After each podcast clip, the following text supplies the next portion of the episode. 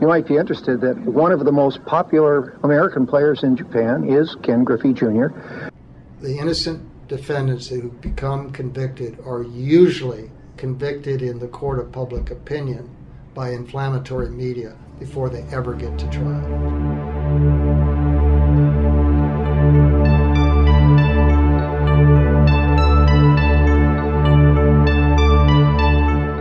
That's former Seattle Mariners CEO John Ellis and Mike Heavey, former state legislator, judge, and now fully engaged in a nonprofit that began in 2013 called Judges for Justice. Welcome to this edition to Voices of Experience. My name is Paul Casey, your host and producer. I had this interview with John Ellis in between the time the Seattle Mariners were playing in the Kingdome and their move to Safeco Field, which makes this interview over 20 years old. What were the Mariners facing at that time? Well, a lot of change, moving from one stadium to the next. We know that the Mariners are going through major changes now, but much greater at that period of time. As a matter of fact, there was a high probability that the Mariners were going to be moving to Tampa around that time, but people like John Ellis and many others stepped up to save the team. And when I say many others, we can't forget about former Mayor Norm Rice and, of course, former U.S. Senator Slade Gorton. Mike Heavey, former state senator from West Seattle and King County Superior Court judge, has been leading an effort to identify wrongful convictions that leave innocent people in prison and sometimes executed for a crime they did not commit. How does this happen? Mr. Heavey will shed some light on that. I asked Stephen Diltz, founder and CEO of Pyramid Staging and Events, if, after reading my book, Is Self Employment for You, was there anything that he found particularly beneficial to him? His answer on today's show. Are you thinking about self employment? Visit Amazon or order a book called Pre Flight Checklist Is Self Employment for You? Pre Flight addresses eight myths surrounding self employment and includes a self employment quiz. The higher you score, the higher your prospects for success. Visit Amazon Books and input Pre Flight Checklist.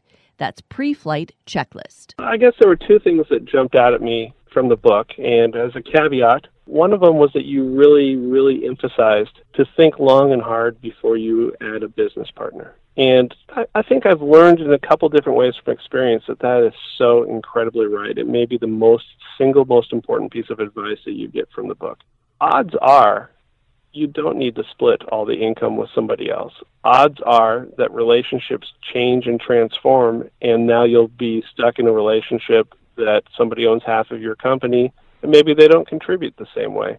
All these little things you you can't predict where it goes, but have some confidence, have faith in yourself, and you know succeed or fail on your own merits. It doesn't have to be a single business partner, and Lord forbid, it certainly doesn't need to be a collective of three or four or five people. There, there's some value to owning 100% of what you're doing and succeeding or failing on your own merits. That's Stephen Diltz, founder of Pyramid Staging and Events.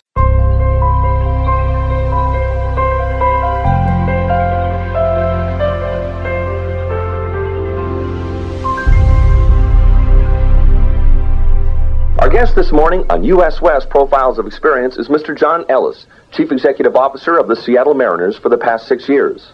Mr. Ellis is a lifelong resident of the Puget Sound region and has made significant contributions in enhancing the quality of life in this region. Mr. Ellis, uh, could you tell us, do you think uh, the major hurdles have been overcome in terms of future of baseball in Seattle? Who knows what the next one will be, but we've certainly come a very long way, and I, I think the stadium hurdles are essentially over we have an appeal to go through and we have a stadium to build, but I think most of the, the big ones are gone. Do you think uh, the Seattle Mariners, what do you think about the ball team and, and what its prospects are for this year? Well, everybody's optimistic in the spring, and, and we're as optimistic as anyone. I think the prospects are, are super. Uh, what we need to do is keep them away from the doctor. Last year, you know, we started out with a whale of a team and had a lot of people hurt. If we could stay well, we should definitely be a contender. What do you think in general the state of Major League Baseball is in now on the big scope across the country, where it's headed? Where do you see, like, I guess the question would be Major League Baseball in five years from now, maybe 10 years from now? Yeah, I think it's on its way back pretty clearly. The, the strike really hurt. Uh, it hurt with the fans. It hurt with relationships between players and teams. It, it was a mess. And last year was kind of uh, uh, the first year of rebirth. The uh, change of the championship season has really helped the additional playoffs. And now I just sense enthusiasm throughout the country. I think you're going to see the game bigger and better than ever. And, and the other piece is that baseball is now going to reach out and try to grow internationally as well, and that's important. How about Seattle uh, making headroads into Japan? I know we have, but let's say television and things, and, and actually the prospects of going there next year and playing some games. Yeah, remember, Japan has its own very good league, so it's not as if we would go in and superimpose ourselves on them. Uh, but uh, we're looking at working relationships with Japanese baseball teams, for example. You might be interested that one of the most popular American players in Japan is Ken Griffey Jr. So we, we feel we have an affinity, and, and we're going to certainly work at that. John Ellis, thank you very much for your time. Thank you. You noticed during the interview with John Ellis that the name Ken Griffey Jr. was mentioned as the star of baseball in Japan, meaning that Ichiro, as a baseball player, was an unknown individual to Seattle.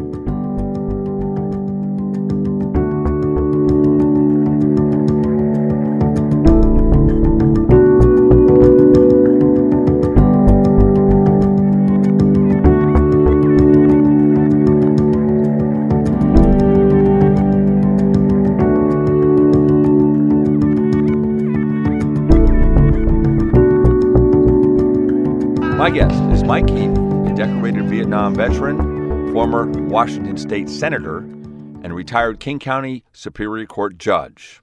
In 2013, he helped form an organization called Judges for Justice, which identifies wrongful convictions that leave innocent people imprisoned.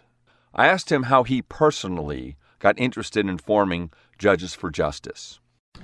Well, the idea of Judges for Justice came out of my experience in the Amanda Knox case, uh, which was uh, she was a neighbor girl of ours in West Seattle who was uh, arrested, tried, and convicted in Italy.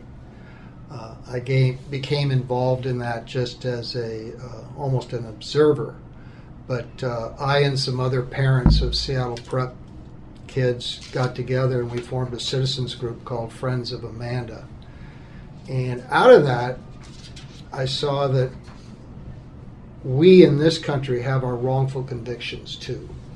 In fact, some of ours might be a lot worse than the Amanda Knox case. And out of that came a study for me of how wrongful convictions happen, how to recognize them. And when I retired from the King County Superior Court bench in January 2013, I and some other people founded Judges for Justice to try to uh, essentially to exonerate innocent people, usually uh, very heinous crimes. Did you have any particular feeling one way or the other prior to this? I think I've, I've mentioned this to other attorneys and judges, but I think a lot of when I was in law school, I always uh, had this. I guess I don't like the word fantasy, but I guess that's the right word that I would someday be assigned a case or get a case where everybody thought the person was guilty, but I would prove to to the uh, jury that uh, not only were they not guilty, but that they were innocent. And uh, the problem with that is I was never quite. I would never. Uh, when you're an attorney, you rarely get assigned a case where a, a person is innocent uh, not rarely, but not that often, and certainly not. And I certainly didn't have the abilities to take on a high-profile murder case, and uh, so that that never happened to me.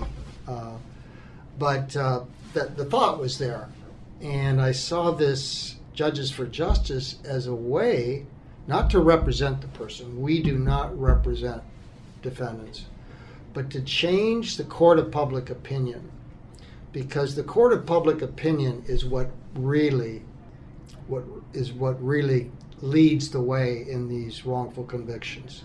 The people are usually the innocent defendants who become convicted are usually convicted in the court of public opinion by inflammatory media before they ever get to trial. if that's the case, how do you control that, or how do you educate people that uh, I guess this needs to stop, or the media needs to be more fair? I don't know. What we work on mainly is undoing them, you know, 15, 20 years later, when the wrongful conviction climate, kind of almost a, a subconscious hysteria demanding a conviction, settles down a little bit. You know, Amanda was arrested in 2007. It wasn't until 2015 that the Italian Supreme Court said there they have three verdicts in Italy guilty, not guilty, and innocent. They didn't commit the crime. And Amanda and her co defendant, Raffaele Sollecito, were declared innocent. They didn't do the crime by uh, the Italian Supreme Court in April 2015. Uh, by the time the, the uh, fear levels had subsided, you could come back and see there's absolutely no evidence. The tragedy is that a lot of people still think Amanda Knox killed her roommate. And that is that is such a sad part about this. Most of us go through life without people thinking about us like that. But a lot of people, or people think that she's somehow uh, not all there. She's a she's the girl next door. She is a sweetheart of a young lady, and uh, these these impressions that she could have possibly killed her roommate, or that she's somewhere way off the deep end are just totally false. And it's a shame she has to live with that the rest of her life. I had an interview with Dave Marriott about a year and a half ago on this subject, and the same thing he was talking about. But and he did mention how the media convicted her before she even got to trial. And one of the ways he turned around, he felt it turned around, is that he went to the national media and went to the ABCs and people who could spend time investigating this. And once they did, they started turning around themselves and going, wait a minute, she probably is innocent. And that kind of filled into the public airwaves after that. And from my own view, I have to say in the beginning that I thought she was guilty. By the time it came to the second round, I wasn't paying that much attention to it, but I was casual. And I think before that second verdict came, but she was it was overturned. I at that point had arrived going, you know, I think she's innocent. But it's an interesting point that you mentioned in some ways she'll be forever in the minds of a lot of people guilty. What Dave Marriott said was that it could have been quirky here. What was she doing there? But there was no evidence that she did this. There's absolutely no evidence. The theory of the prosecution is that two young college lovebirds are spending a night together. They That's get never up, happened before. They get up in the middle of the night. They walk 10 minutes across town. They take a big kitchen knife with them. They hook up with a local drifter they don't know, a kid that was a high school dropout, an immigrant from Africa. Go inside to Amanda's house, sexually assault and murder her roommate. That's never happened in the annals of crime, and it didn't happen then. But that's the theory of the prosecution. The drifter, the high school dropout, DNA was inside of the victim and all over her body and clothes. Amanda had nothing to do with that, and it's just a shame that the hysteria. There's one person that was responsible for this, in my opinion. It was Monica Napoleoni. She's the chief of detectives, and she ran everything, and she had a thing she was absolutely convinced that Amanda had some responsibility. So it's very sad how one person, in a way, can feed the hysteria and feed the press over and over false information that, if true, you'd think, oh, well, maybe she was guilty. You know, early on, one of the rumors was she was uh, the the, the director clearly uh, guilty was Rudy Guede. His uh, DNA was matched early on, and he was arrested within a month after the crime. Uh, and one of the rumors that went out is uh, that witnesses saw Amanda Knox and Rudy washing clothes the next morning in a local laundromat. Never happened, but it's sort of the kind of lie, falsehood, that you would think, oh, if true, that's that would indicate guilt or point in that direction. But those were, I counted at one point, 13 lies that never, never happened that were put out, I believe, by that chief of detectives to poison public opinion and uh, against Amanda. By the time Amanda went to trial, she was literally not only the most well known woman in Italy, she beat out in a, a poll, she beat out the French president's wife, who was an Italian model. And turned out, who knows her? And the feeling was not good towards Amanda. There was a deep, deep seated hatred for her. She was called Luciferina, the uh, female devil in uh, Italy. And it was all because of the stuff that this chief of detectives pushed out there that was lie after lie. How's Amanda doing now? She's doing really well. I mean, I don't talk to her that often. Uh, every once in a while, we change emails. Uh, she's getting married, and uh, uh she writes uh, uh, column for weekly newspapers. The West Seattle Herald, right? One of them is West Seattle Herald. Yep.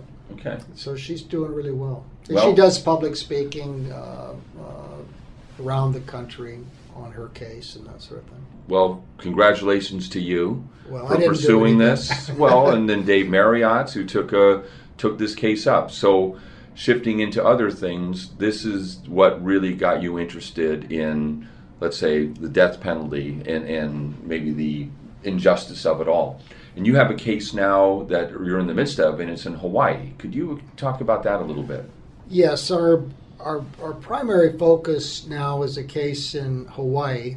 And like the, it's interesting, and three years ago it was in Idaho. Uh, and the Italy case, the Idaho case, and the Hawaii case all have a very common thread to them. Uh, one, the DNA, the male DNA found on the victims, doesn't match the police suspects and the people that were convicted. Can I just stop right there and just I want to hear more about that. But how is it possible that people trust DNA, law enforcement agencies, prosecutors, judges, and then you're saying that they don't match? How can they be convicted then? That's a very difficult question to answer in a short period of time. But let me just say what happens from human beings is that we form what is called uh, we subconscious it's a subconscious driving force called confirmation bias.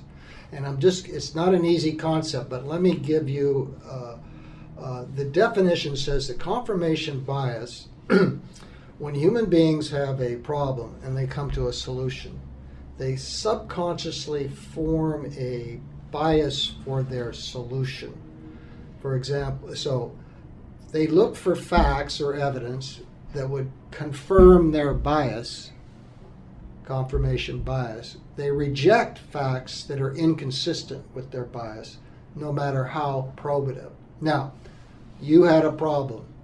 You needed transportation. You bought the car you're driving today. And you had a problem transportation, your solution was your car. Now, wherever you drive, around Seattle, you see your car, make, model, and color.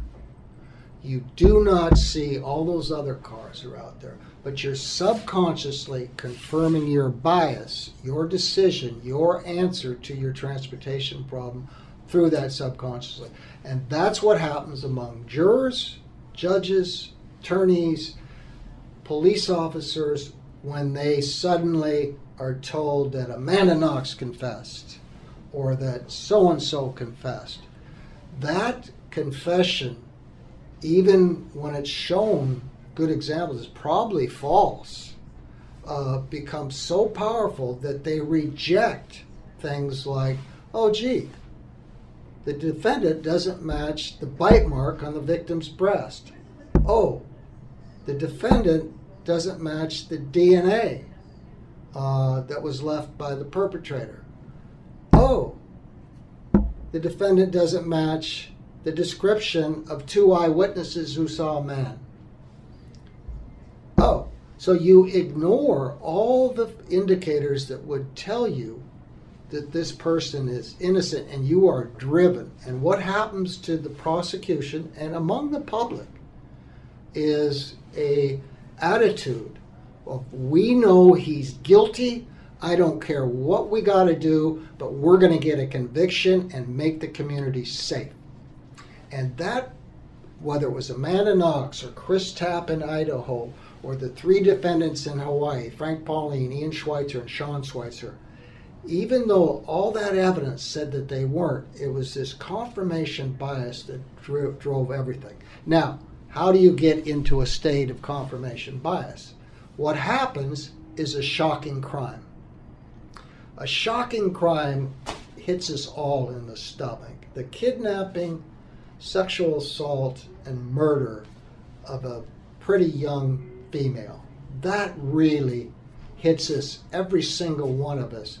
That is so deviant. We go, what in the heck? When two guys are in a bar fight, we say, and one shoots the other one, we go, well, I don't hang out in bars and da da da. And the rest of the community is not affected. But when you have these kind of shocking crimes, it starts fear in everybody. It starts fear in uh, the uh, community, transfers to the police. The fear when it, uh, when the suspect isn't arrested within a short period of time, a suspect, then there is a pressure on law enforcement, prosecutors, and police. And that pressure turns into essentially uh, tunnel vision, which is also called confirmation bias. And there becomes an attitude of get a conviction at all costs.